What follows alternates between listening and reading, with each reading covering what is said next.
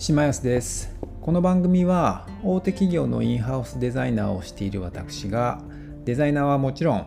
いろいろな職種の方に向けて仕事術や効率化など試行錯誤する過程をお伝えしていきます。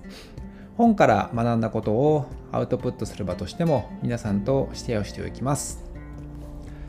本日は運動をしないことはなんかもう寝ないこととか食べないことと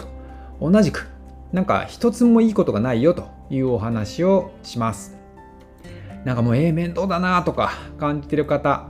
もう汗をですねもうダラダラかく必要なんてございません。ウォーキングだけでいいんです。もう歩くだけでいいと。まあ今日ですねそんな、えー、運動をもたらす運動がもたらす脳への効果を中心にお話をしていきます。それでは参りましょう。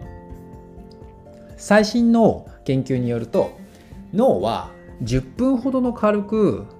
軽い運動をゆったりとした運動でも記憶力が向上するなど活性化をすることが分かってきているらしいです。で効果としては大きく3つあって、えー、気分が改善したりまあ、あとはやる気の増強あとは、えー、記憶力や集中力の増強この3つが主な効果として挙げられていますでかつですねこれらが即効性があるというところらしいんですねであの運動した後にその効果って最低2時間ほどあの持続するらしいですちょっと今回こんな内容ですねあの TED、あのよくプレゼンのあの、えー、 TED ってありますよね。あそこのところでですね、その脳科学の研究をされている方の、えー、プレゼン見て、今回ちょっと内容を参考にしているので、概要欄にもリンクを貼っておきますね。で、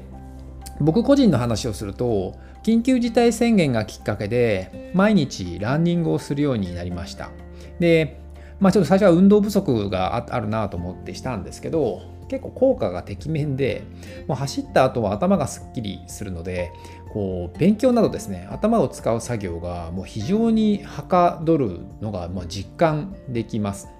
でちょっと横道にそれちゃうんですけどなんか運動ってこう習慣化できてもなんか走るまあ今走ってるんですけどなんか結構億劫というか面倒くさいなと思う日が結構あるんですよね。で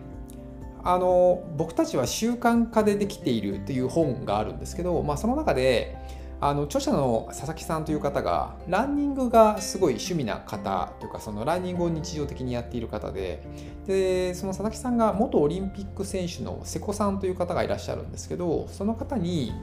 走るのが面倒なことってありますか？と聞く機会があったらしいんですね。でそしたらもうそれはあるに決まってると。なんか言われたエピソードが紹介されていました。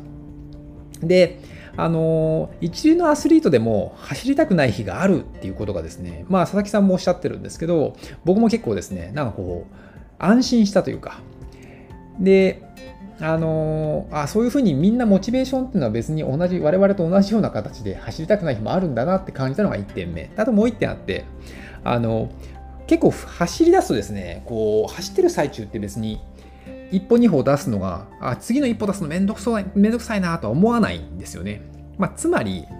走り出すまでのその障壁というか、そのめんどくさいポイント、めんどくさいと感じるポイントをいかに減らすかっていうのが大切かなと思ってます。で、これもその本の中で紹介されている同じくマラソンランナーで谷川真理さんという方がいらっしゃって、その方は、あの、パジャマとしてランニングウェアを着るっていうことをお勧めしているらしいです。まあ、つまり、この運動を習慣化するために障壁というかそのあのめんどくさいだからやめようと思わないポイントとか思わないようにする、えー、敷居を低くしておくことっていうのが大切なポイントになるのかなと思ってます。で話をちょっと戻しますけど、えー、あとですね長期的に運動をすることで海馬と前頭前皮質という部位がですね拡大をするらしいです。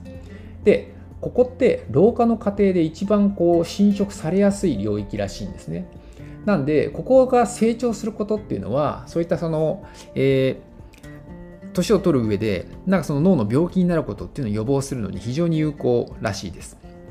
で最後じゃあどれだけ運動すればいいのよっていう話をして終わりにします。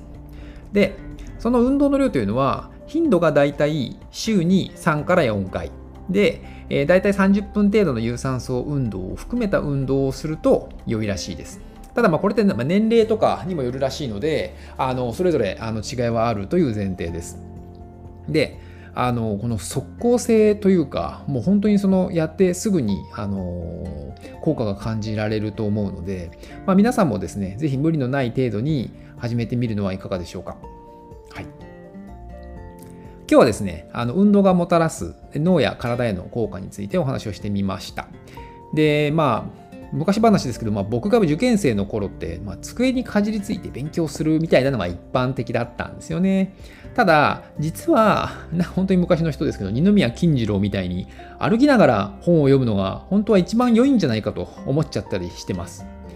であのメンタリストの DAIGO さんもあの本を読む時には歩きながら声を出しながら本を読んでるみたいな話を聞いたことがあってあのぜひですね皆さんもあの体を動かしながらインプットなんかもいいんじゃないかなと思っています。ちなみに僕は朝走りながら Kindle の読み上げや Audible などを使って耳から学習をしたりしています。これも超おすすめです。 Audible は無料体験もついていてとてもお得なので概要欄にもリンク貼っておきますのでぜひあの興味のある方は見てみてください。